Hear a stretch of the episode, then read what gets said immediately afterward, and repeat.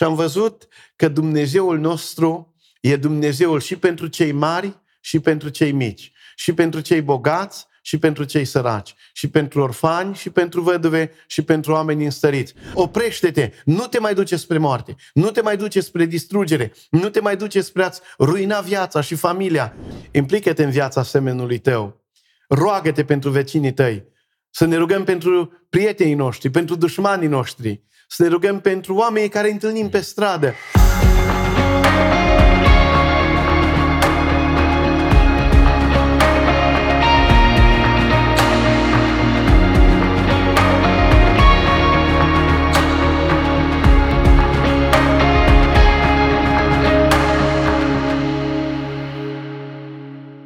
La mulți ani în Hristos tuturor! Uh, vă spunem un bun venit la noul episod din 2023 la podcastul Rise for Christ. Suntem recunoscători Domnului pentru un nou an în care dorim să-L slujim pe El. Vă încurajăm pe toți să mergeți la site-ul nostru ariseforchrist.com să faceți o solicitare de evangelizare, uh, să vă uitați uh, cu ce ne ocupăm noi. Și astăzi avem un invitat foarte special, un frate păstor și un om drag mie care îl cunosc de mai mulți ani de zile. L-am cunoscut prima oară în 2009, pe când locuiam eu încă în America, în California. Și este vorba de pastor uh, Laurențiu Timiș. Frate Laurențiu, mulțumim că ai acceptat invitația. Adi, îți mulțumesc de invitație și în premieră la voi, iată, chiar acum la început de an, mulțumesc pentru invitație și mă rog ca Dumnezeu să te binecuvânteze pe tine, familia ta, echipa de la Rise for Christ și toți privitorii cei care ne priviți și ne ascultați, Domnul Hristos să-și întinde mâna peste voi chiar în momentele acestea și să vă binecuvânteze. Amin, amin, mulțumim. Uh, subiectul de azi, un așa de important, implicarea în viața semenilor și înainte să intrăm în acest subiect, consider foarte interesant, uh, vreau să ne spuneți despre tine. Cine este Laurențiu Timiș? Uh, cum ai copilărit? De unde ești? Uh, în mod deosebit, cum ai ajuns să-L cunoști pe Hristos și să-ți afli chemarea frumoasă pe care o ai astăzi? Uh, Adi, după cum ai spus, numele meu e Laurențiu și Grigore. Am două, nume, două prenume și numele Timiș. Uh, deloc sunt din uh, frumosul Maramureș istoric, din uh, Borșa, la poalele munților Rodnei. Acolo Dumnezeu a făcut să mă nasc într-o familie de nouă frați. Eu eram uh, cel mai mic. Uh, viața a fost cu multe surprize. Îmi amintesc primii ani de copilărie de acasă. Uh, țin minte și momentele mai puțin plăcute din copilărie. Pe vremea lui Ceaușescu, dacă părinții nu erau împreună, uh, copiii erau duși la casa copilului, pentru un complex mai mare de împrejurări. Am ajuns o parte din noi să trecem și prin acele case. Eu mă amintesc că am trecut pe la Ognașugatag, Vișo de Sus, Bocicoi, Sighet, însă în uh, toată perioada aceea când privesc acum în urmă, pot să spun că Dumnezeu a, a avut un plan. Dumnezeu nu greșește niciodată și chiar momentele, nu-mi place să vorbesc așa mult de prima copilărie, îmi place să vorbesc de a doua copilărie, de când am fost născut din nou, de când uh, l-am întâlnit pe Domnul Hristos. Despre acea copilărie mi-e drag să le spun tuturor și le zic și celor care sunt la 90 și treaba lor de ani că pot să aibă cea mai frumoasă copilărie dacă se întâlnesc cu Domnul Hristos, dacă Duhul Sfânt vine în viața lor și prin Duhul strigă Ava, adică tăticule. Și viața Uh, rămâne o viață frumoasă de copilărie. Am ajuns într-adevăr în perioada adolescenței, pe urmă să fac multe lucruri rele. Uh, îmi plăcea gașca, chefurile și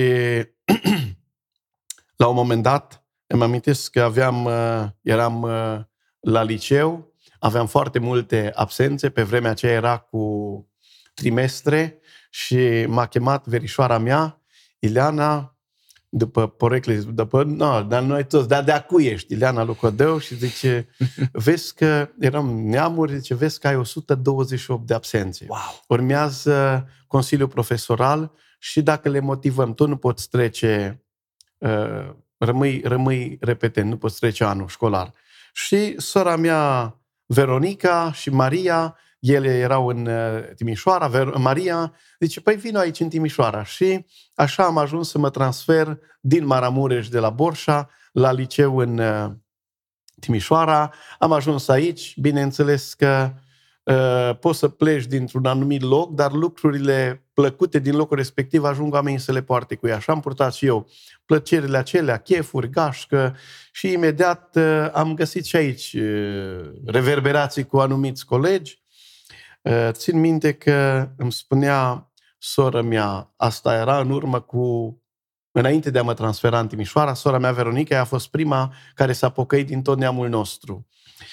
Eram eh, în Borșa, făcusem destul de multe, că violența, alcoolul, găștile, toate nu duc la bine. Dar țin minte că într-o zi eram în casa mică, în camera mai mică și a venit Veronica, eu făceam bășcălie mult, uh, bășcălie făceam de ea, că s-a pocăit, că nu mai cântă, ea era o bună dansatoare, cânta muzică populară, acum îl slăvește pe Hristos și mă bucur de asta, e misionară și slujește în Republica Moldova.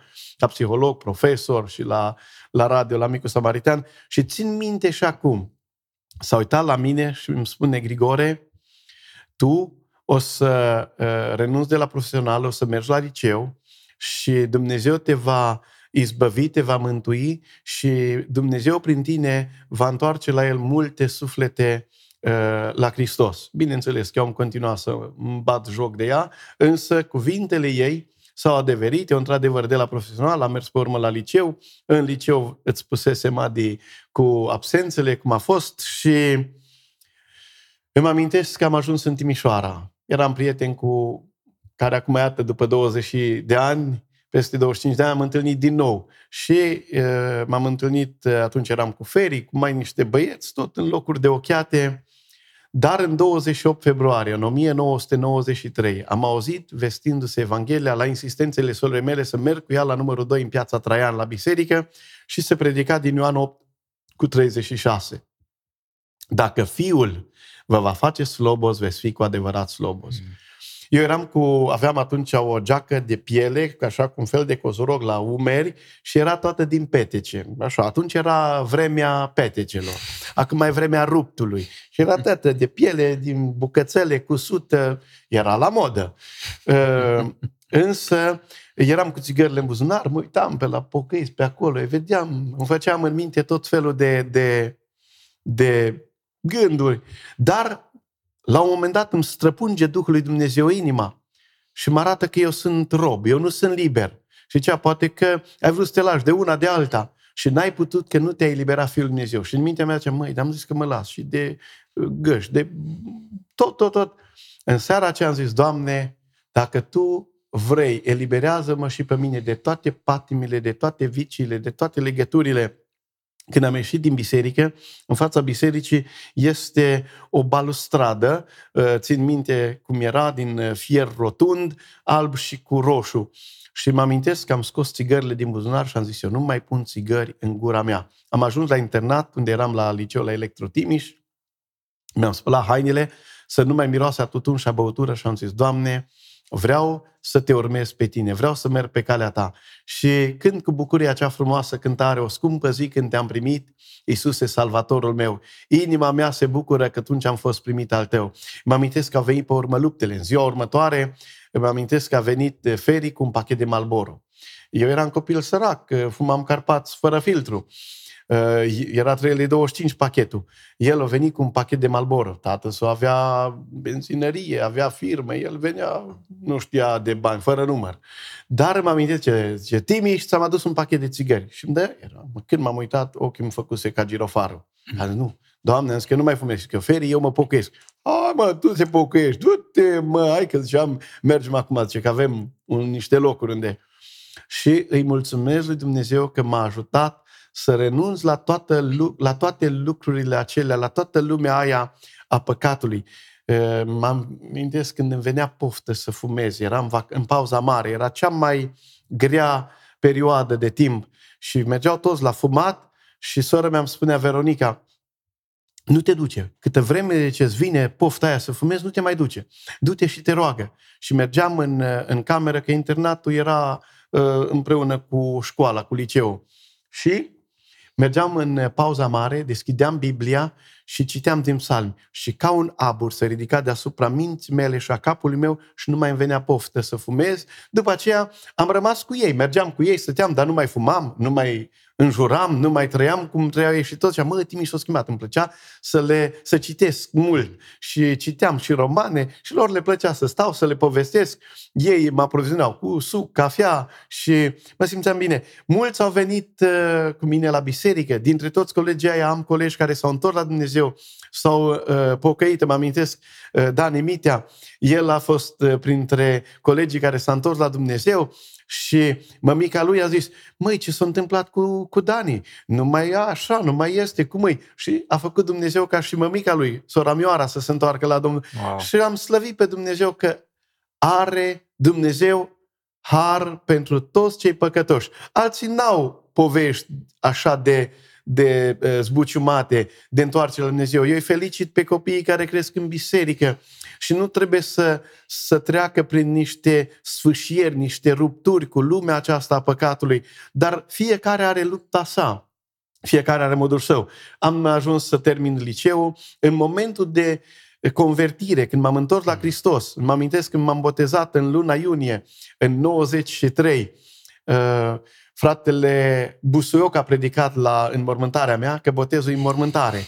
Și la mormântarea mea a predicat fratele Busuioc și uh, a și cântat uh, cântarea Câți în Hristos v-ați botezat, într Hristos v-ați și îmbrăcat și a mai cântat și cântarea uh, Hristos a înviat din mor și spunea dacă Hristos te-a înviat, atunci alege să fii viu și să-L arăți pe Hristos. Și era pentru mine așa o bucurie să le spun oamenilor. Mergeam în zona de unde eu am venit, în Maramureș, le spuneam oamenilor despre Hristos, despre Dumnezeu, oameni care mă știau cât de rău am fost, uh, poliția care știa câte amenzi mi-au dat.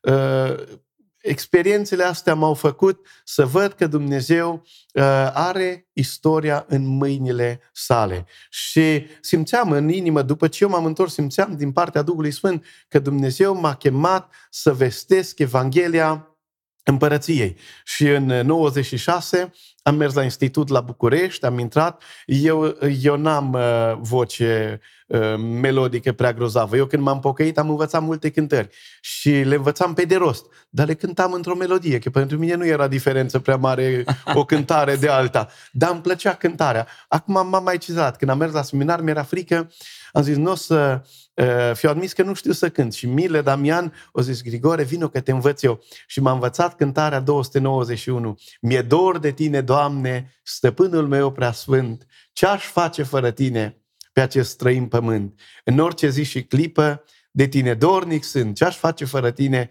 stăpânul meu preasfânt? Și am stat atunci și mă gândeam, dacă n-ar fi fost Domnul, cel care să-mi vină în cale, să-mi vorbească, să mă cerceteze, ce-ar fi fost viața mea? Și am zis, Doamne, aprinde în mine dorul ăsta să, să te doresc mai mult, să tânjesc după tine și Duhul Sfânt să aprindă și în voi, dragii mei privitori, dorul după Hristos. Când ți-e dor de cineva, automat inima începe să vibreze, ochii îți sunt umeziți poate de o perdea de lacrimi când ți-e dor. Când ți-e dor de veșnicie și ți-e dor de Dumnezeu, viața se schimbă, sentimentele ajung să prindă un alt contur și așa am ajuns la institut, am ajuns la seminar și vreau să vă spun puțin, dacă mai îmi dai voie. Chiar te rog. Acum eu vorbesc mult, că mie îmi place păi, să vorbesc. Păi asta facem la podcasturi, vorbim mult. Încurajăm. Uh, e o mila mea experiență cu Dumnezeu, cum Domnul mi-a purtat de grijă. Eram cel mai mic, în vremea cât eram cu lumea păcatului și a chefurilor, unii își făceau cruce și zicea, vai, nu am mai ieșit nimic din, din coconul ăsta. Însă, însă, ă, nu contează părerea oamenilor. Contează cel care are ultimul cuvânt. E Dumnezeu. Și am mers la seminar, am intrat la institut, eu ă, mă transferasem de la Ogna Șugatag la ă, Găvojdia, la centru de plasament numărul 7. Mulți din copiii de la Găvojdia, acolo am întâlnit-o pe sora Livia Buciuman, pe fratele Gigel Olaru și fratele Gigel a fost cel care m-a încurajat mult să merg la institut și am ajuns la institut. Și vreau să spun, adică, mă cheamă fratele Talpoș, binecuvântată fie memoria, că a plecat în veșnicie, la fel și Uh, contabilul uh, institutului, fratele Gliga din Șimleu Silvaniei, la fel binecuvântată fie memoria, mă cheamă și spune, măi, Laurențiu, uh, tu primești de la Casa de Copii plata pentru cazare și mâncare. Eu primeam, aveam barem de, de, de, de haine, de rechizite, pentru că am stat așa și când privesc în urmă, Dumnezeu mi-a purtat de grijă. N-a fost o dramă că am ajuns să mă crească statul, că asta a fost situația. Am ținut legătura, pe urmă, cu părinții mei, deși tatăl meu a murit în, în, uh, la, la o vârstă fragilă, la 52 de ani. Uh, asta a fost uh, viața. Mama mea era cântăreață la vioară, cânta la vioară, cântăreață, e muzică populară, coșocăreasă, făcea pieptare, croitoreasă. Însă Dumnezeu nu greșește niciodată. De ce ne îngăduie să trecem prin anumite văi, prin anumite locuri e suveranitatea lui Dumnezeu. Și, așa cum ți-am spus, am ajuns să fie o perioadă și la, la casă și fratele Talpăș spune ce Laurențiu, uite, am vorbit cu fratele Gliga și vrem ca toți banii pe care tu îi primești pentru cazare și mâncare să ți punem într-un cont. Mai tu ești copil orfan, nu vrem să-ți luăm wow. noi banii tăi, ăia să fie ajutorul pe care noi vrem institutul să-l punem pentru tine. Aici la institut, frățietatea din țară și din străinătate ajută lucrarea de la institut. Și mă duc cu fratele fratele Gliga să-mi fac cont la Bancorex. Și până în anul 3 am ajuns să fac contul am aveam banii care vira direct institutul în contul de la Bancorex. Într-o zi mă sună fratele Gliga. Laurențiu, vină până la mine în birou, traptă cu traptă să cobori. Da, vin la dânsul, zice, Laurențiu, merem, așa era cu vocea dânsului de ardelean, din Sălaj și zice, să știi că am scos banii institutului, am transferat la o altă bancă, și vreau să vii și tu să scoți bani, adică mie nu miroase bine uh, Bancorexul. Și mi-am scos toți banii, toți bănuții și la o săptămână după ce mi-am scos banii, Bancorexul a dat faliment. Wow. Și trebuia prin instanțe să recuperez banii, dura mult. Ei, eu la sfârșitul anului 3 îmi scosesem banii respectivi. În perioada aceea am fost ales la Brașov, împreună cu fratele Mar, am fost un an de zile păstor acolo, deși eram seminarist, frații m-au iubit mult, am avut Eh, cred că peste 64 de predici și deci acolo a fost prima bine. experiență ta cu predica și cu propovăduirea Acolo cuvântului. am fost în perioada institutului, am mers mult și predicam peste mm-hmm. tot, dar frații de la Brașov uh, s-au îndrăgit așa de mine, le-a fost drag să vin să le împărtășesc, să le predic, deși nu eram eu cine știe ce uh, predicator, ce orator, dar în simplitatea mea uh, fraților uh, le-a plăcut mm-hmm. cum uh, slujam, Aveam salar, aveam salar bun, n-am avut când am intrat în pastorală, ă, păstor ordinat, cât bani, cât salar aveam în perioada studenției. Însă, în perioada anului 3, ă, Dumnezeu mi-a scos în cale pe cea care mi este soție și mamă și Dumnezeu mi-a purtat de grijă pe Ofi ă, din familia Gligor și cu banii ăia am avut un suport pentru a face o nuntă frumoasă și nu numai, dar cu banii care s-au adunat la institut, vreau să-ți spun, Adi, și vouă, dragi privitori, mi-am cumpărat prima Dacia, Dacia în, în anii în 99, de la fratele uh, Nelu Faur, era ginerele pastorului Mara, o mașină bună, din a fost inginer, și am cumpărat mașina aia. Dacia aia a fost mijlocul de transport pe urmă când am intrat în pastorală cu care să merg la Gotrob, la Variaș, uh, am plantat pe urmă niște biserici la Comloșu Mare, la Vizejdia. Domnul mi-a purtat de grijă și am văzut mâna lui cea bună. Și iată, Dumnezeu în bunătatea sa de atâția ani, din 99, sunt căsătorit cu frumoasa mea soție, Ofelia, Timiș, avem uh, trei copii, doi cu noi și unul sus. Sebi are deja, acuș împlinește 19 ani, cel mic împlinește 9 ani, cu o pauză de 10 ani între ei. Mă amintesc și aici a fost așa o experiență mm. frumoasă. Nevastă mi-a zicea doctorița că nu o să mai poată să rămână însărcinată din cauza uh, tiroizi, mai știu ce mai avea, nu mă pricepe la semafoarele astea. Mm. Și Uh, la un moment dat vin la office și zic, mai zic eu, Duhul Domnului mi-a arătat că ești din nou însărcinată. Hai mă, lasă-mă. Și mi-a zis că e tot beat. Ce tu nu ești normal. Eu tocmai luasem chiar un test de sarcină și a mea avea încă vreo trei zile până să vină menstrua. Dar zic eu, hai, fă, dar nu, hai mă, du-te cu penticostalismele tale că tu nu ești normal. Zic eu, mare lucru, hai să vezi. Și, într-adevăr, două linii pe testul de sarcină. Zic eu, măi, Dumnezeu mi-a zis că e băiat. Mă, du-te, cum ți-a zis Dumnezeu? În minte, așa mi-a venit. Nu cred. Și, într-adevăr, când a venit, cred că la trei luni și ceva, aproape patru luni, când era doamna doctor uh, ginecolog, avea cursorul chiar de, îi făcea eco și zic așa, doamna doctor, că îi băiat. Însă ce, dar vă pricepeți în ecografie, domnul Timiș? Păi nu, zic eu, dar eu știam dinainte. Pentru că nevastă mea zicea, nu, zice, e fată, pentru că toate simptomele sunt diferite de cum au fost la, la băiat. Privind în urmă, cum spune Neremia, privește urma pașilor în, vaie, în vale. Privesc în urmă și am văzut un Dumnezeu care poartă de grijă încât și firele noastre de păr sunt numărate, fie ele cărunte sau vopsite. Ă, Domnul poartă de grijă și are și zilele noastre numărate și nu pot să spun decât ce mare ești Dumnezeule. Și când eram jos, prăbușit, când ziceam nu mai este nimeni, Dumnezeu a intervenit. Și vreau să zic, după ce m-am căsătorit, potrivit uh, protocolului de la institut, uh, zicea să te căsătorești doar după ce termini uh, institutul. Eu dacă am întâlnit-o pe doamna mea, iubirea mare, n-am mai ținut-o cont decât de semnalul de sus. Mm. M-am căsătorit când merg la institut, nu mai aveam, nu mai aveam loc în cameră, în institut. Fratele Tritan zice, te-ai căsătorit, te descurci. Îți iei, te muți în chirie, eram căsătorit, hai să vă la dublă specializare, poate au acolo o garsonieră. Toate erau aranjate, tot. Eu de unde? N-aveam, n-aveam din rădăcini baptiste sau să fie cineva care să mai dea un telefon, frate, vezi ce poți aranja. Că știți cum e în lumea noastră, ă, n-aveam nicio familie înstărită, oameni simpli, doar mai că mi-a trăia, dar trăia cu noi și o ajutam, că așa au fost vremurile. Măi, ce să fac? Mă duc în duminica seara la o biserică în București și predic acolo. Și la sfârșit Ă, vine o soră, sora Valinecula. Pace, frate Laurențiu, pace. De ce mă cunoașteți? Nu vă cunosc, ce eu vă știu. Ce sunt Valinecula, soțul meu, profesor Necula, colonelul Necula. Era, mă știa de pe vremea că am prins și vremea comunistă în acele case mamut, niște locuri ale groazei și zice, te știu, ce frate, cumnatul meu era directorul școlii din Ognașugata. Și zice, țin minte că, deși nu eram prostăleu, mergeam la Olimpiadă, învățam, dar eram rău. De atâtea ori am fugit de acolo numai că nu mai suportam. Și de câte ori am fugit, m-au prins și nu vă povestesc altele că uh, nu le-am uitat, că n-am Alzheimer. Că zice, frate, dacă ai iertat, trebuie să-și uiți. N-am Alzheimer, îmi amintesc, dar nu mai îmi produc uh, răni, amintirile alea.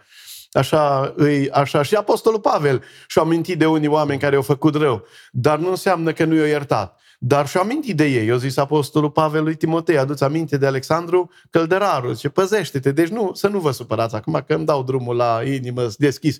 Și îți mă întreabă sora, știam, directorul toți de la Ognă, Zice, dar cum? Zice, păi zic, eu m-am pocăit, uitați, Dumnezeu m-a purtat de grijă, la care dânsa spune, și eu m-am întors la Dumnezeu, îl văd pe colonelul Necola, un om așa, când s-a uitat la tine, te străpungea, nu altceva.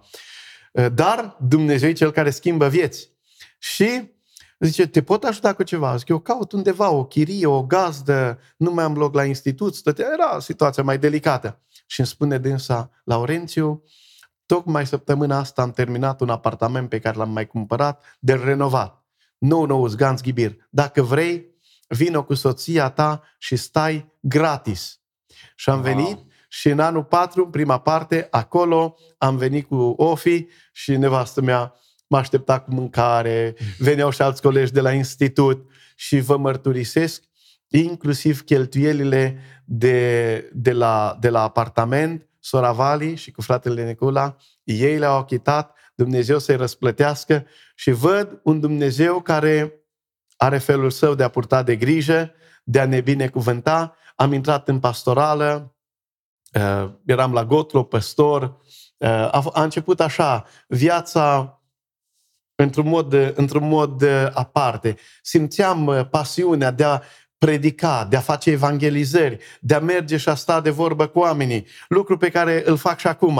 Uh, mergeam, era încă la Periam un orfelinat de stat și era aproape de Gotlop, de Variaș și sunt zeci de copii cu care, iată, sunt peste 20 de ani, wow. copii cu care țin legătura, tineri care s-au întors la Dumnezeu și ei se simt bine. Aveam întâlnirile de marța, pregăteam cu ei, venea la, la Fundația Agatos, venea și și Iulia Hudema și Vio Mehuțoni și alții. Pregăteam împreună cu ei câte o cină. Și aveam timp de studiu, de părtășie, de rugăciune.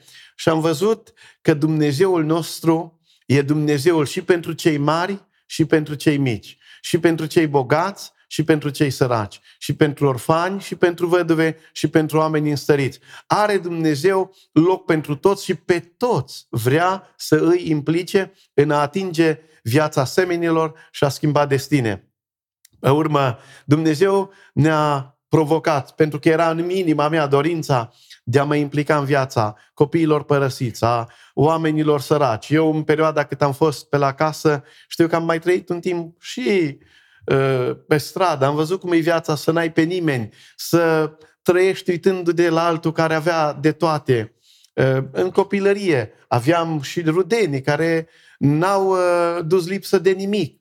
Însă nu vin să mă plâng decât vin să spun Dumnezeu vrea să fie o binecuvântare, să mă implic în viața semenilor. Asta am făcut-o în toată viața mea și îi harul lui Dumnezeu să duci lumină în întuneric, să duci o bucată de pâine la un om flămând, să duci o haină celui gol, să spui o vorbă bună. Poate uneori n-ai să duci nimic, dar să mergi să stai de vorbă cu cineva, să te rogi pentru acea persoană, să încurajezi, contează enorm de mult. Absolut, wow, și ce mărturii frumoase, uh, frate Laurențiu. Chiar asta totdeauna am apreciat la tine de când ne cunoaștem. Am văzut așa un, un zil, cum se spune în, în engleză, un, o râvnă uh, nemaipomenită, adică pentru oameni, pentru a binecuvânta, pentru a ajuta. Să nu mai vorbim, o să vorbim mai încolo și despre orfelinat uh, și cum te implici de atâția ani, cum ai și menționat, cu orfanii și cu copiii străzii. Este ceva extraordinar ce pe mine mă uimește. Dar despre ce vorbim când vorbim despre implicarea în viața semenilor? Cine sunt acești semeni? Uh, la ce ne referim aici? Uh, semenul este omul de lângă noi. Semenul nu este doar cel în nevoie. Semenul e persoana pe care o întâlnim. Și a te implica în viața semenilor poate fi o implicare activă și o implicare pasivă o implicare activă când eu și tu merg să-i caut pe oameni, oamenii care trec prin diferite situații grele și nu le zic, mergeți, încălziți-vă, îmbrăcați-vă, Domnul să vă sature, ci sunt gata să găsesc resurse în jurul meu și să pot să, să mă implic într-un mod concret. Nu doar așa pasiv, dacă vine cineva, îl ajut, dacă nu, să fie sănătos. Uh, a te implica în viața semenilor înseamnă să vrei să faci binele. Ce înseamnă să faci binele? Cel mai mare bine pe care îl putem face oamenilor, semenilor noștri, este să arătăm dragostea Domnului Isus Hristos. Asta este cea mai mare binecuvântare din întreaga lume. Uh, sunt atâtea organizații de caritate, uh, care se, oameni care se implică în a, a ajuta pe cei în nevoie, să le dea o mâncare, să le dea o haină, să ajute uh, să-și cumpere uh, medicamente, alimente și câte și mai câte. În țările dezvoltate, serviciile sociale sunt așa de, de bine puse la punct. Și în România încep să se formeze tot mai bine. Însă dorința mea și rugăciunea mea și dorul inimii mele nu-i să duc doar o bucată de pâine unui om flămând, nu este să-i duc doar o haină unui om care tremură în frig, ci să duc Evanghelia la cel flămând împachetat într-un sandwich, mm. la cel străin cu o vorbă bună. Asta văd de o implicare în viața semenilor, o implicare activă, adică binele cel mai mare nu e să le duci doar partea aceasta materială, ci să-L ducem pe Hristos. Și când îl ducem pe Hristos cu noi, atunci, într-adevăr, și viața oamenilor se schimbă. Pentru că fiecare om nu este doar materie, ci este și trup, și suflet, și spirit. Și omul are nevoie nu numai de hrana trupului, asta într-adevăr e prima, prima care se vede și se simte. Mm. Frigul simți prima dată, uh, uh, foamea o simți la fel, însă omul are în el dorul acela după Dumnezeu, dar încearcă să-l umple cu tot felul de lucruri, cu păcat, cu uh, educația alții, cu diferite noțiuni de carieră, însă dacă vrem să ne implicăm în viața seminilor, trebuie atunci să fim oamenii care iubim nu doar afectiv, să simți așa la distanță, ci efectiv să te implici și să ajuți, să fii gata să porți poverile cuiva. Uh, îmi vine acum în minte, duminică am fost cu un prieten, cu un frate, Suraj. Vă dați seama după nume, de etnia sa. Și uh, a fost la facultate uh, aici pe Popa Șapcă și a fost și vreo, cred că vreo șapte ani la Institutul de Maximă Siguranță din Arad. Cei care mă ascultați probabil că vă dați seama că nu e vorba de facultățile acestea, ci facultatea de pe Popa Șapcă. Cei care sunt din zona Banatului știu ce este acolo. Și mă amintesc să te implici în viața semelor. Că da. Domnul Iisus Hristos spunea, am fost la închisoare și ați venit pe la mine să mă vedeți. Ei, cum să fie Hristos în temniță? Dar iată că Hristos este și acolo. Și împreună cu penitenciarul am uh, invitat un grup de persoane private de libertate la noi la Eclesia. Noi suntem o biserică mică, dar avem un Dumnezeu mare și mizăm pe partea a doua. Și a venit un grup de vreo 20 de deținuți. Eu n-am știut ce era, cum era, am predicat, am predicat despre familie, mă amintesc că era a treia duminică din iunie, în America era ziua taților mm. și eu predicam și odată zic așa, să fii liniștit, ce Dumnezeu a unit, omul nu poate despărți, să fii liniștit. Și eu n-am văzut, n-am știut. Între aceștia era și acest bărbat suraj. A căzut în genunchi a izbucnit în lacrimi, a început să plângă un om care era condamnat pentru niște fapte grave. Vorba aia, toți spun, domnule, de ce ai ajuns în pușcărie? Păi am furat o funie. Păi cum pentru o funie? Da, numai că de funie era și o vacă. Era legată și vaca. Și da.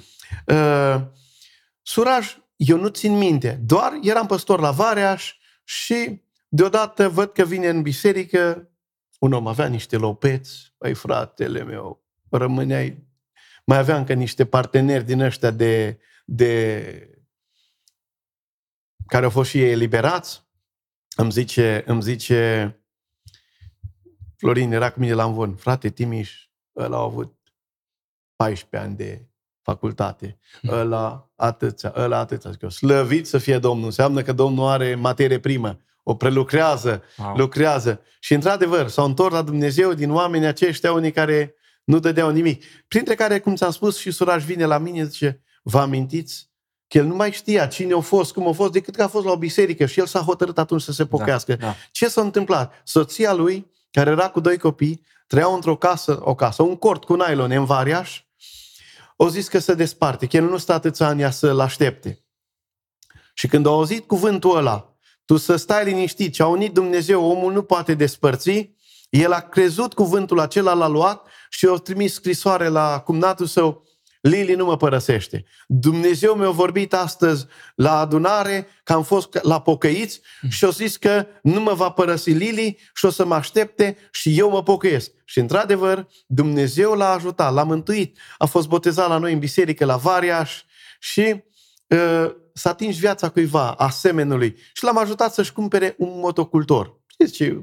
Și cu ăla de motocultorul ăla și-a pus o remorcă și lucra în sat la oameni, uh, uh, săpa grădinile, transporta gunoaie, curăța, muncea. Și acum Dumnezeu l-a ajutat, are patru copii, are o vilă frumoasă, dar a muncit, a trudit. Și am zis cât de mult contează să ai pe cineva să-l iei și să atingi viața semenului tău. Nu să-i dai câte un pește, ci să poți să-i cumperi o undiță și să-l înveți să pescuiască și să-l ajuți, cum spune în Sfânta Scriptură, cine fura să nu mai fure, ci mai degrabă să lucreze cu mâinile lui la ceva bun, la ceva cinstit și să aibă să dea și celui ce este în nevoie. Și asta a fost viața și dorința vieții mele și a inimii mele, să pot să ating viața semenilor, să putem lucra în viața oamenilor. Ce înseamnă să te implici în viața semenilor? Înseamnă să vezi ocaziile pe care Dumnezeu ți le pune înainte, să fii un indicator spre ceruri și uneori să fii și un punct terminal, să spui, măi, Dumnezeu te-a scos în calea mea să te întorci. Ori în stânga, ori în dreapta. Nu poți să mai mergi în față. Mm. Și Dumnezeu te poate face și un astfel de om. Să, să fii gata ca să ieși în calea cuiva și să spui oprește-te, nu te mai duce spre moarte, nu te mai duce spre distrugere, nu te mai duce spre a-ți ruina viața și familia. Și Dumnezeu vine în ajutorul nostru. Absolut. Extraordinară mărturie. Chiar îmi amintesc că am un verișor care e misionar în Irak și cât a locuit el în Chicago într-o biserică multiculturală, Uh, am menționat odată cum ei, iernile în Chicago sunt foarte, foarte reci și ei mai cazau noaptea, că mulți înghețau de frig oamenii care locuiau pe străzi și mai cazau în biserică uh, câteva zile în nopțile reci și după aia le predicau Evanghelia, le dădea să mănânce și așa mai departe și au menționat despre un, unul dintre acești oameni ai străzii care au zis că arăta groaznic de rău, a ajuns să-L primească pe Hristos și au spus că era, a devenit membru în biserica aceea și au zis că nu-L mai recunoștea pur și simplu, n-ar fi crezut cineva vreodată că omul ăla a fost vreodată pe stradă, un alcoolist, un, un om nebăgat în seamă, uitat de lume. Totuși, frate Laurențiu, spune de ce crezi tu, adică opinia ta, că totuși cei mai mulți trăim viața asta poate puțin mai comodă, acasă, la lucru, după aia la biserică, nu? Și poate unii avem cercul ăsta de influență mai mult în, în curtea bisericii sau în biserică, ceea ce e bine și important, să, să ne zidim, să creștem, să ne binecuvântăm cu, cu frații de acolo.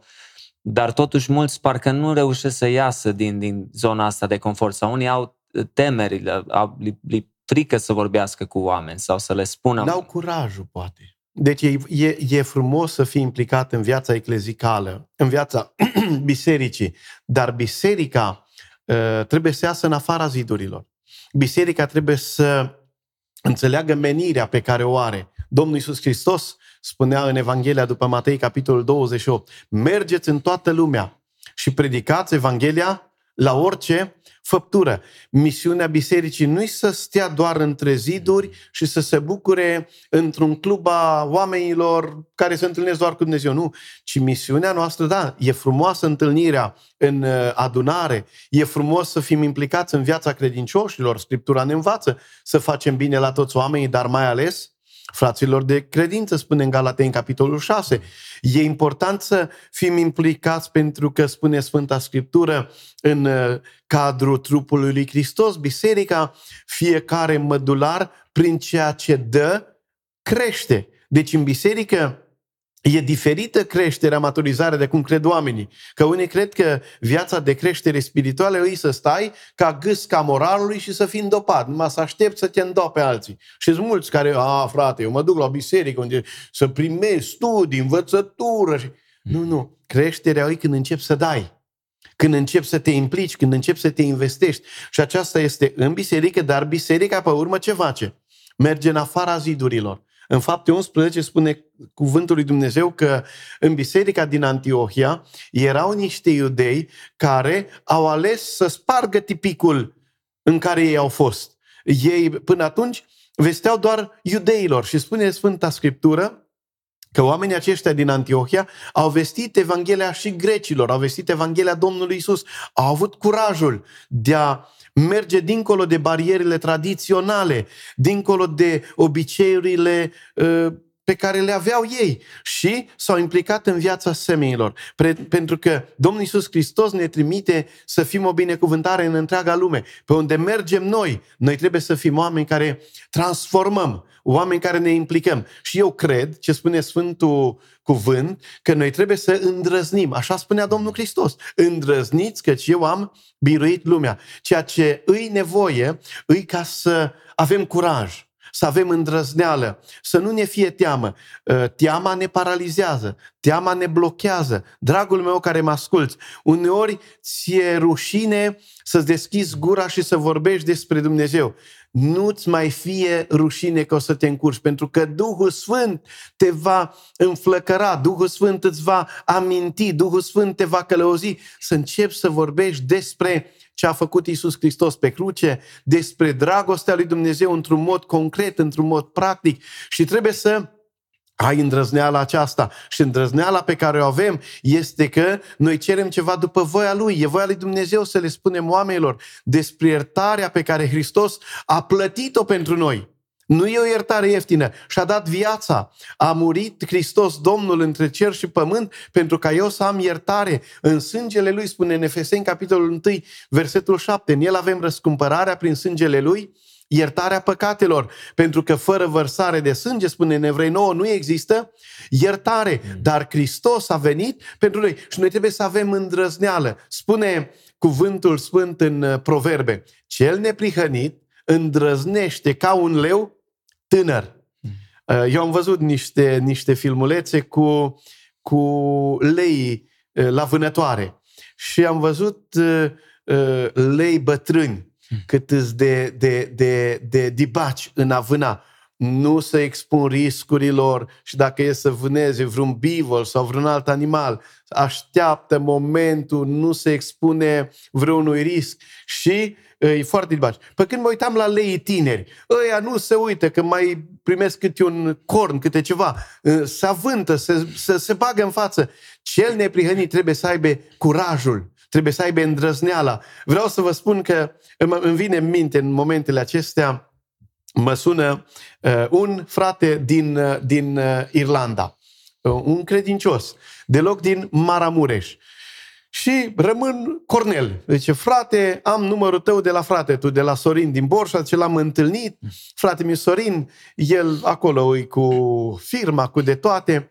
Și zice, am făcut rost de numărul tău de telefon. Zice, măi, Grigore, zice, așa, așa, când mă alintă cineva, zice, Grigoraș. Măi, Grigoraș, zice, mă bucur că Dumnezeu, uite, te folosă. Și îmi spune el, ce, dar îmi amintesc de tine. Păi ce să amintești de mine? La noi în Borșa exista uh, un mijloc de transport, un autobuz, o cursă pe care oamenii o foloseau să meargă din complex până în Poiană, până în centru, la gară și înapoi. Și atunci oamenii așteptau până venea locala. Mm-hmm. Și zice, mă amintesc că după ce te-ai pocăit tu, uh, erai în stație, în, loca- în stația acolo, în stația de locală, în Poiană, și ai început să vorbești oamenilor. Eu mă amintesc și acum, le vorbeam cu drag și ziceam, mă știți că am fost copilul, copilul Aftinii, al lui Poștric și al lui Petre, al lui Gabor, dar vreau să vă spun că l-am întâlnit pe Dumnezeu. Și acum l-ai întâlnit pe Dumnezeu? Prin credință. Și am devenit copilul lui. Și îmi spunea omul acesta, după atâția ani, Că zice, așa, mă, zice, mă amintesc când le vorbeai oamenilor în, în, în stație la locală și mulți stăteau să asculte. Îl slăvesc pe Dumnezeu că acolo este un grup de credincioși, sunt biserici unde Domnul a lucrat, mi-a scos oameni în cale. Dar aveam așa o, un curaj, o îndrăzneală.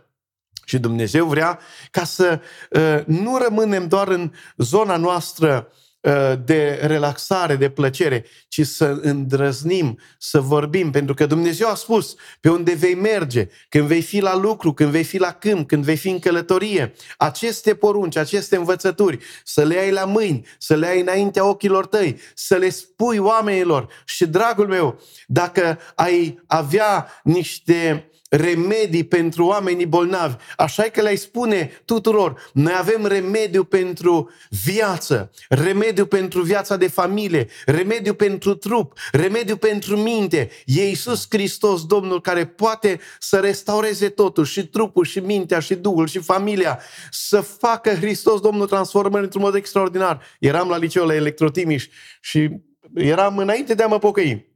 Erau, erau pedagogii, și măi, ăsta, ăsta e groaznic. M-am pocăit și vreau să vă spun că s-au întors la Dumnezeu uh, și doi pedagogi.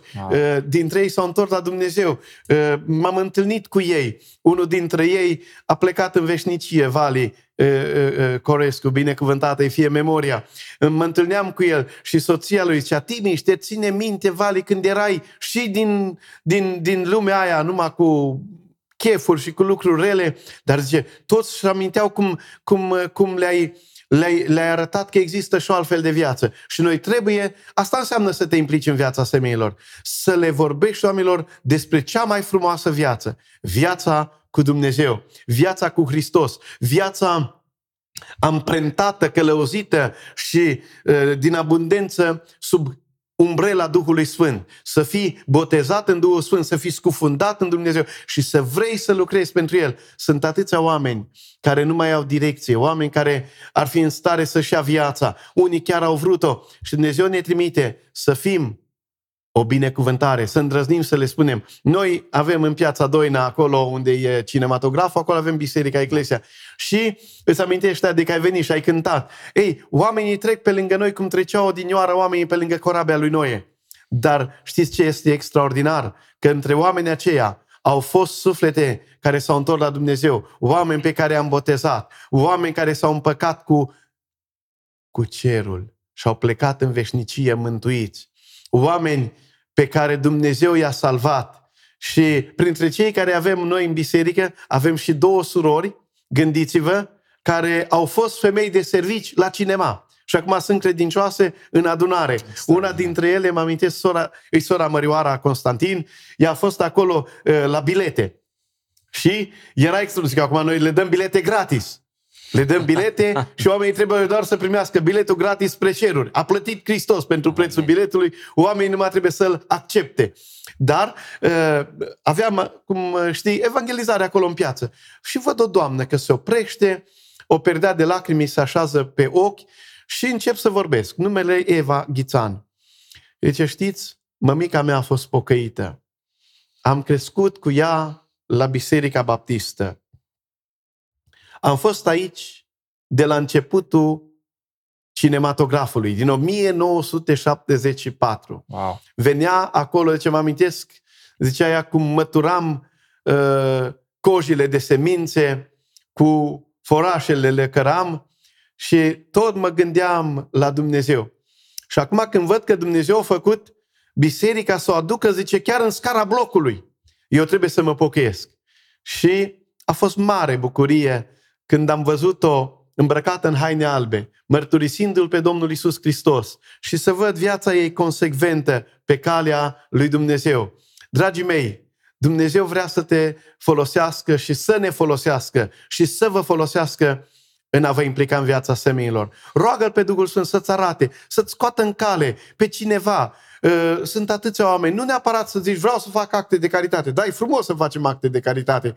Dar cea mai măreață lucrare este să îl ducem pe Hristos Domnul în viața unei familii. Și Hristos rezolvă probleme, vindecă boli, eliberează pe oamenii care sunt stăpâniți de diavolul, pentru că așa găsim scris în Faptele Apostolilor, în capitolul 10, spunea Sfântul Petru, și vreau să vă să vă spun ce zicea Sfântul Apostol Petru în casa lui Corneliu. Mulți zic că Apostolul Petru a fost primul papă, dar dacă e stați așa un pic să vedeți ce spune Sfântul Apostol Petru. Spune uh, așa, în fapte 10 cu 35. Dumnezeu l-a înviat și ni, s-a, și ni l-a arătat, zice Dumnezeu ne l-a arătat nouă, noi care am mâncat și am băut împreună cu El. Și zice, am viat din morți. Și ne-a poruncit, versetul 43, fiți atenți, dragii mei. Iisus ne-a poruncit să propovăduim norodului și să mărturisim că El, Hristos, Domnul, a fost rânduit de Dumnezeu judecătorul celor vii și al celor morți. Și spune așa, toți prorocii, în versetul 43, toți prorocii mărturisesc despre Domnul Hristos că oricine crede în Hristos capătă prin numele Lui iertarea păcatelor. Deci, iată, nu Apostolul Petru, care mulți zic că a fost primul papă, nu spune Petru, eu sunt cel care vă pot ierta de păcate. Nu, nu. Ci credința în Isus Hristos aduce iertarea păcatelor. Și în versetul 38, iată ce ne este prezentat despre Domnul Hristos. Spune, Dumnezeu a uns cu Duhul Sfânt și cu putere pe Hristos din Nazaret, care umbla din loc în loc, făcea bine, și vindeca pe toți cei ce erau apăsați de diavolul. Iată ce lucrare are Hristos de făcut și astăzi. Să uh, meargă și să vindece pe oameni care s-a păsați de diavolul, să vindece pe oameni care s-a păsați de anumite neputințe, pentru că în Hristos avem totul pe deplin. Pe deplin. Și ce la oameni este cu neputință. La Dumnezeu, aleluia, toate sunt cu putință. Și atunci să n-ai îndrăzneală, să n-ai curaj să le spui oamenilor despre așa ceva, la cel căzut să-i spui că îl cunosc pe acela care nu respinge pe nimeni. Spunea Mântuitorul și șansa mea și șansa ta. Cel ce vine la mine, pe cel ce vine la mine nu-l voi izgoni afară. Îndrăznește să vii la Hristos, să primești iertarea lui Hristos, să te vindece dacă ai vreo apăsare, dacă ai vreo luptă, vreo muncă a sufletului, Hristos poate să aducă restaurare și misiunea mea și misiunea ta pe urmă știi care este. În Psalmul 84 spun fiii lui Core, când străbat aceștia valea plângerii, ei o prefac, o transformă într-un loc plin de izvoare. Asta înseamnă să te implici în viața semilor. Pe unde mergi, prin locuri pustii, prin locuri uscate, prin, printre oamenii debusolați, oameni sfârșeați de păcate, de probleme, apăsați de îngrijorare. Noi să transformăm locurile acestea în locuri pline de izvoare, pentru că suntem conectați la sursa inepuizabilă a Harului lui Dumnezeu și din Hristos se revarsă har după har. Wow! mult adevăr ai rostit, Brother Laurențiu, uh, și ce mare nevoie să, să luăm acești pași prin credință în a fi o binecuvântare pentru semenii noștri. Și aș vrea totuși să ne spui pe scurt puțin și despre uh, lucrarea ta uh, cu orfelinatul. Uh, de mulți ani ai inima asta pentru orfani. Uh, mă gândesc că sigur a fost un factor cheie și faptul că și tu la rândul tău ai mers în mai multe case de copii și poate Dumnezeu. Am văzut de multe ori cum Dumnezeu restaurează uh, vieți și oameni care au trecut prin greutăți într-un anumit fel, se întoarce exact în același loc să ajute pe alții care se află în nevoie. Eu știu cât bine mi-a făcut Dumnezeu mie și câți oameni au venit în calea vieții mele pe care i-a folosit Dumnezeu să fie îngerii Lui, să mă ajute să mă încurajeze. Și e chemarea pe care Dumnezeu mi-a făcut-o să mă implic în viața copiilor părăsiți, copiilor orfani, pentru că sunt uh, copii și tineri abandonați care trăiesc dubla dramă a unui copil orfan. Un copil orfan știe că nu mai are mamă sau tată și se resemnează, dar cei care au părinți și părinții lor i-au părăsit și sunt plecați pe undeva prin lumea asta mm. și nu îi mai caută, nu le mai dă un telefon sau și când îi sună, sunt mințiți acești copii că o să vină, că o să-i ducă acasă, că au adunat bani prin străinătate și bine și construiesc și iau. Și săracii copii așteaptă. Durerea acestor copii și tineri abandonați uneori e mai profundă decât durerea unui copil orfan. Am fost implicat în viața acestor copii și tineri. Chiar în perioada seminarului, cât am fost, am avut colegi, colegi care au venit să mă ajute, pe care Dumnezeu a binecuvântat cu resurse și am făcut tabere cu copii din orfelinatele acestea. Deci de pe atunci ai început deja. În momentul când eu m-am întors la Dumnezeu, pentru mine era ceva fantastic să le spun copiilor, tinerilor, despre Hristos. Dar și ei veneau să mă întrebe, că ei m-au știut înainte cât de, de, de rău am fost și cum eram, dar nu eram eu așa neapărat cu ei. Pe cei mici, întotdeauna am căutat să-i protejez, pentru că eu mă aminteam cum a fost viața și nu lăsam pe cei mari să-și bată joc de, de, de alți uh, copii mai mici. Însă de atunci am fost implicat și dornic să, să ajut. Țin minte când am făcut o tabără la Căpâlnaș, Uh, bucătăreasă, a venit mama soacră cu ofii, cu socrul meu și alții, ca să pregătim mâncare. Atunci știu că am avut peste 100 și ceva de copii din uh, Peream, de la Găvojdia. Au fost momente frumoase. Și așa am simțit chemarea. Uh, am fost implicat în partea aceasta și în alte organizații. Dumnezeu m-a format, m-a șlefuit, m-a pregătit, mi-a scos în cale oameni care au văzut potențial, au crezut în mine și m-au încurajat, mi-au dat aripi și au fost gata să mă, să mă împingă de la spate, să merg înainte, să mergi. Și uh, Dumnezeu în și momentele pe care eu atunci nu le-am înțeles, acum le văd că au fost în voia suverană a lui Dumnezeu. Nu voia decretivă, ci voia permisivă. Dar în toate Dumnezeu și-a arătat slava și puterea. În 2017 am uh, înființat Asociația Speranță și Lumină.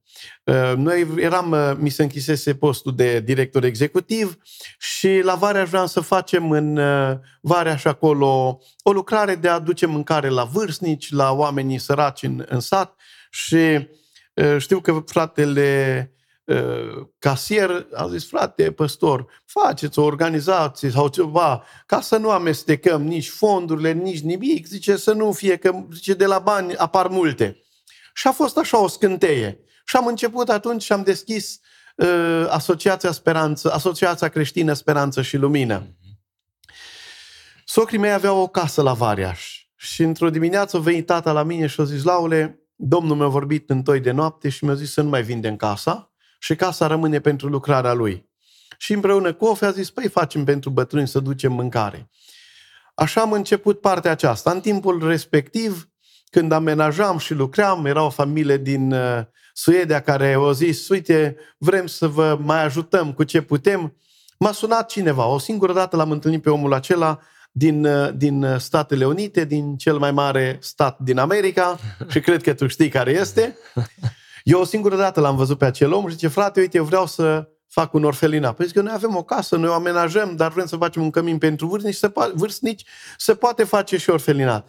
Și cu sumele pe care le-am primit și cu alții, nu ne facem noi nici eroi, nici victime, Dumnezeu ne-a binecuvântat ca în 2017, iată, sunt 5 ani de zile, era al șaselea, să fie deschis Căminul Speranței. Am început cu șase copii care au fost, erau, ei trăiau într-o cameră, dar camera aia a fost amenajată dintr-un fost grajd. Mă întreabă Nelu Cibotă, zice, Timi, și uite, mergem de un an de zile la ăștia șase copii, au fost un graj de acolo, noi l-am aranjat, au pus paturi etajate, o singură cameră, condiții grele. Dar, zicea el, Măi, n-am găsit un loc unde să-i ducem. La câți pocăiți sunt județul ăsta? N-am găsit. Ionelu, în câtva timp termin eu la varea și ducem. Și într-adevăr i-am adus pe primii șase copii. Iată, unul dintre ei acum este student la biologie anul 3. Uh, alte două surori de-a lui sunt la școală aici la Timișoara. Un an anul întâi la liceu, anul trei la profesională. Dumnezeu ne-a purtat de grijă. Am avut într-o vreme chiar și 27 de copii Uh, actualmente avem 24 de copii la Căminul Speranței. Ce fain. Uh, pe, uh, am avut un grup de 5 frați pentru că noi am zis să avem numai grupuri de frați. La Căminul Speranței avem numai grupuri de frați. Grup de 6 frați, de 4 frați, de 3 frați, pentru că am zis frații să rămână împreună, să nu fie separați. Da. Și așa avem în momentul de față 24 de copii. Noi vrem să îl cunoască și ne rugăm să-L cunoască pe Domnul Isus Hristos. Rugați-vă pentru ei. Gândiți-vă că toți copiii aceștia vin din medii diferite, cu un bagaj genetic diferit, ă, crescuți în tot felul de, de moduri, ă, cu anumite traume, cu dureri, însă, potrivit cuvântului Dumnezeu, Dumnezeu are o familie pe pământ, familia lui e biserica, și biserica, Dumnezeu spune că și-a ales un popor care să fie a lui plin de râvnă pentru fapte bune. Și religiunea curată și neîntinată înaintea lui Dumnezeu este să cercetăm pe orfani și pe văduve în necazurile lor și să ne păzim neîntinați de lume. Și în felul acesta îi mulțumesc lui Dumnezeu că părinții socrii, iată, sunt alături. Soția este alături, copiii sunt alături, Sebi cel mare cu chitara și când toată familia e implicată în slujire și e gata să uh, se pună la dispoziția lui Dumnezeu. Cu Dumnezeu faci mari sprăvi. Nu pot decât să văd minunile Domnului. Am avut un verset din Iov.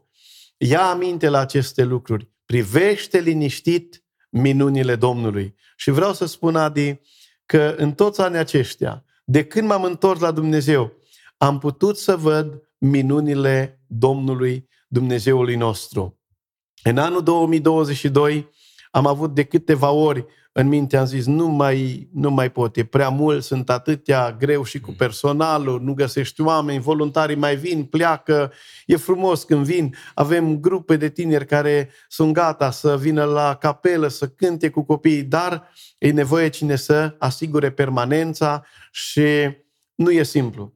Nu e ușor, în schimb, e greu, dar am văzut că în ciuda tuturor gândurilor am zis, mai de trei ori am zis, închidem, nu mai să trimită Domnul pe alții. Am făcut, iată, cinci ani, o jumătate de deceniu, am muncit, dar Dumnezeu nu face cum, nu ne lasă cum vrem noi. Și are El grijă și folosește anumite momente ca să fie scântei care să ne aprindă în continuare. Și țin minte că era într-o zi de, de, de, de sâmbătă, ne descurcam, ne descurcam destul de greu, aveam niște Uh, rezerve, dar am zis nu, nu intrăm, că nu, lăsăm așa. Și la prânz îmi spune mama soacră, ce vezi că n-am cumpărat numai un sac sau doi de cartofi, ce să avem pentru duminică să fie cu pireu, cu supă, cu toate celelalte și uh, mâncăm ceea ce avem.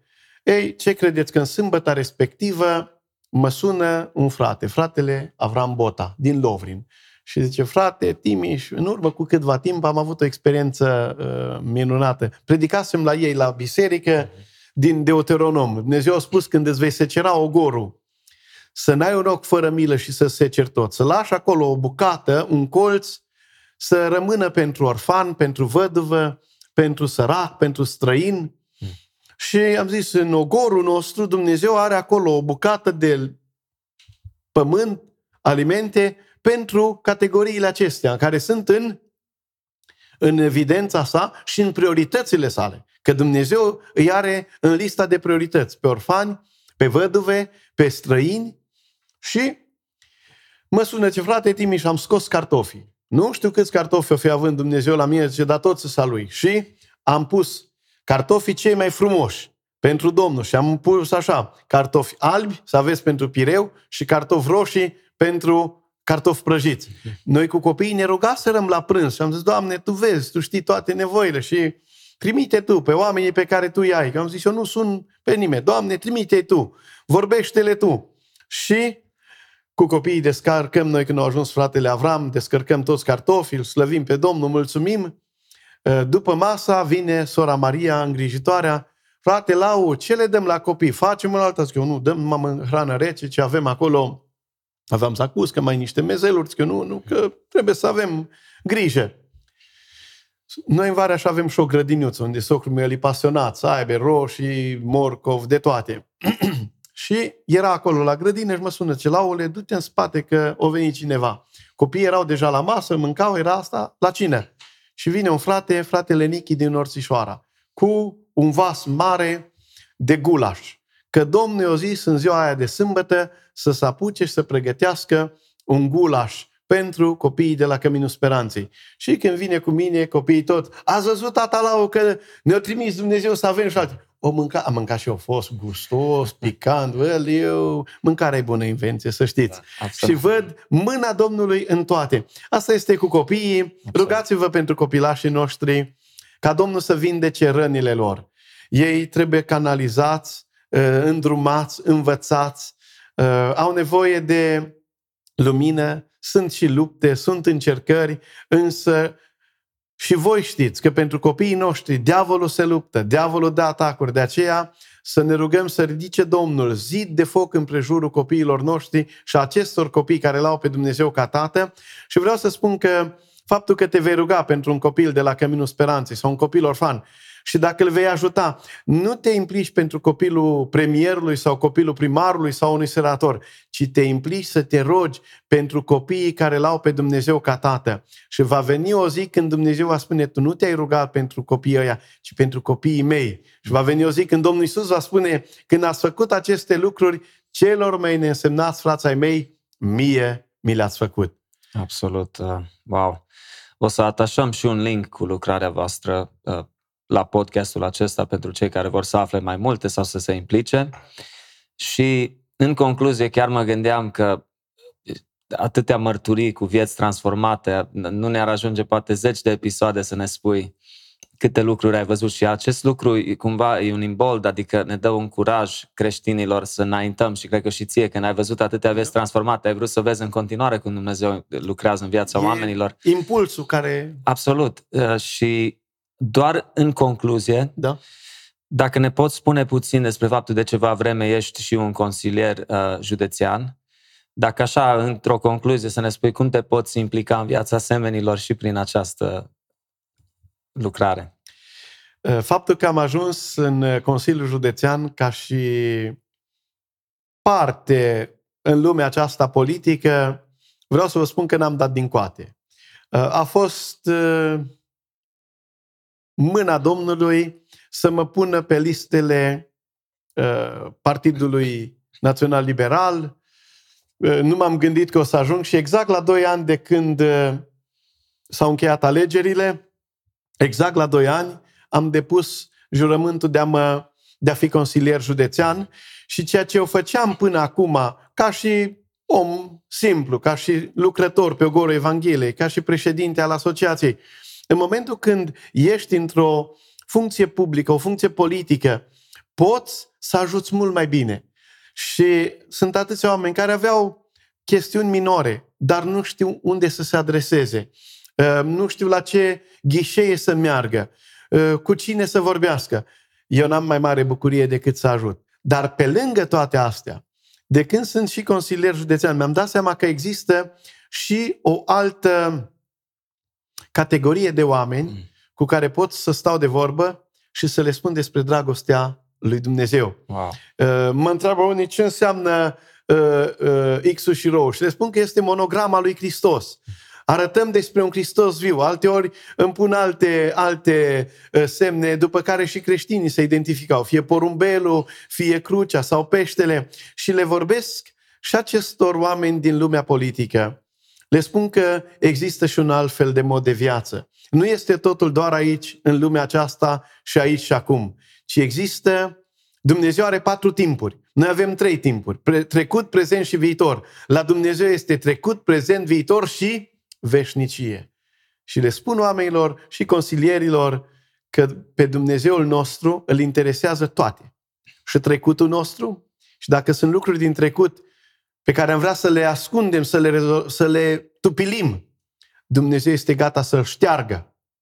Dacă prezentul e nesigur și viitorul nu-i cu perspectivă, Dumnezeu poate să aranjeze nu numai prezentul și viitorul, dar ne garantează și veșnicia. Ce extraordinar lucru! Și le spun oamenilor din Consiliul Județean, din primării, pe unde merg, cu care mă întâlnesc, la partid, că Dumnezeul nostru e un Dumnezeu interesat de om, fiindcă atât de mult a iubit Dumnezeu omul, ființa umană, încât îi vrea binele. Dumnezeul nostru este preocupat în mod individual de binele nostru și noi am vrea să știm ce gândește unul despre noi, ce gândește altul mm. și eu le spun că avem acces la gândul lui Dumnezeu și să uită unii mirați. Mm-hmm. Și le-am spus la... Uh, serveam o cafea, cred că eram vreo doi sau trei consilieri. Zic eu, știi că noi putem să accesăm gândul lui Dumnezeu, să vedem ce gândește Dumnezeu. Și s-a uitat un pic mai interesant la mine.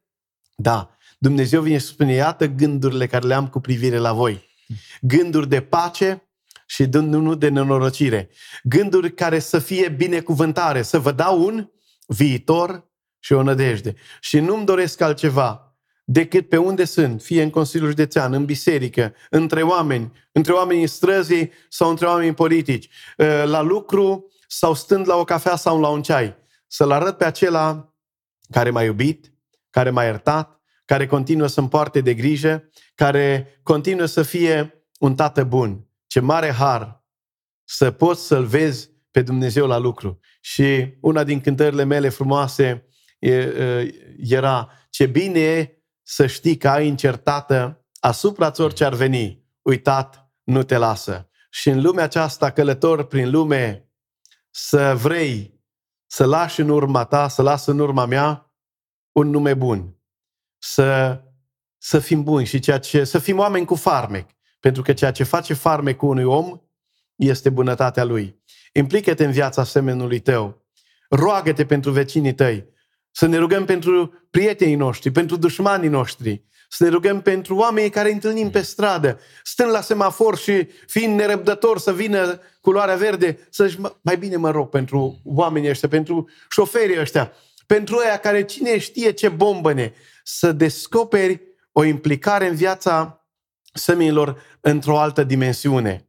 Și la început de an, vreau să vă las un verset pe care l-am avut, cu, l-am împărtășit cu frații mei din adunare și cu copiii și cu prietenii din Ezra. 8 cu 21. Spune acolo, la râul Ahava, am vestit un post de smerire înaintea Dumnezeului nostru ca să cerem de la El o călătorie fericită pentru noi, pentru copiii noștri și pentru tot ce era al nostru. Și zice cărturarul Ezra, mi-era rușine să cer împăratului o oaste de însoțire și călăreți ca să ne ocrotească împotriva vrăjmașului pe drum. Că își spusesem împăratului, mâna Dumnezeului nostru este spre binele lor, peste toți cei ce îl caută, dar puterea și mânia lui sunt peste toți cei ce îl părăsesc. Și ce pentru aceasta am vestit un post de smerire, am chemat pe Dumnezeul nostru și Dumnezeu ne-a ascultat. Deci, am smerit viețile noastre și Dumnezeu ne-a garantat o călătorie sub protecția cerească și nu numai da o călătorie fericită, ce am cerut de la Domnul. Și o călătorie fericită nu numai pentru ei, ci zice pentru noi, pentru copiii noștri și pentru tot ce al nostru. Și am zis, Doamne, la începutul anului 2023, dăruiește-ne Tu o călătorie fericită și mașinile noastre să meargă bine și uh, aparatura să meargă bine și trupurile să funcționeze bine, familiile să trăiască în armonie și în rânduială, bisericile să călătorească într-un mod fericit, în armonie, în înțelegere, în descoperirea darurilor Duhului Sfânt, în descoperirea noilor implicări în viața de slujire și să vrei, într-adevăr, când străbași Valea Plângerii, să o transform din Valea Plângerii într-un loc plin de izvoare.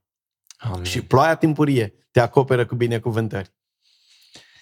Amin, așa să ne ajute Domnul Amin. și mulțumim mult de tot pentru că ai acceptat invitația, Brother Laurențiu, ești o binecuvântare și apreciem mult de tot uh, inima ta și cred că o să fie o mare încurajare pentru toți ascultătorii. Adi, îți mulțumesc de invitație, mulțumesc pentru ceea ce faci în România, mă rog ca Dumnezeu să-ți binecuvinteze viața, familia, copilașii și prin toate uneltele pe care Dumnezeu ți le pune la dispoziție, să continui să duci vestea bună. Nu numai cântând, nu numai vorbind, ci iată și uh, prin tehnologia actuală, iată, ajungem în casele, în viețile și în inimile atâtor oameni. Absolut. Dumnezeu să te binecuvinteze pe tine și pe toți privitorii și ascultătorii. Mulțumim!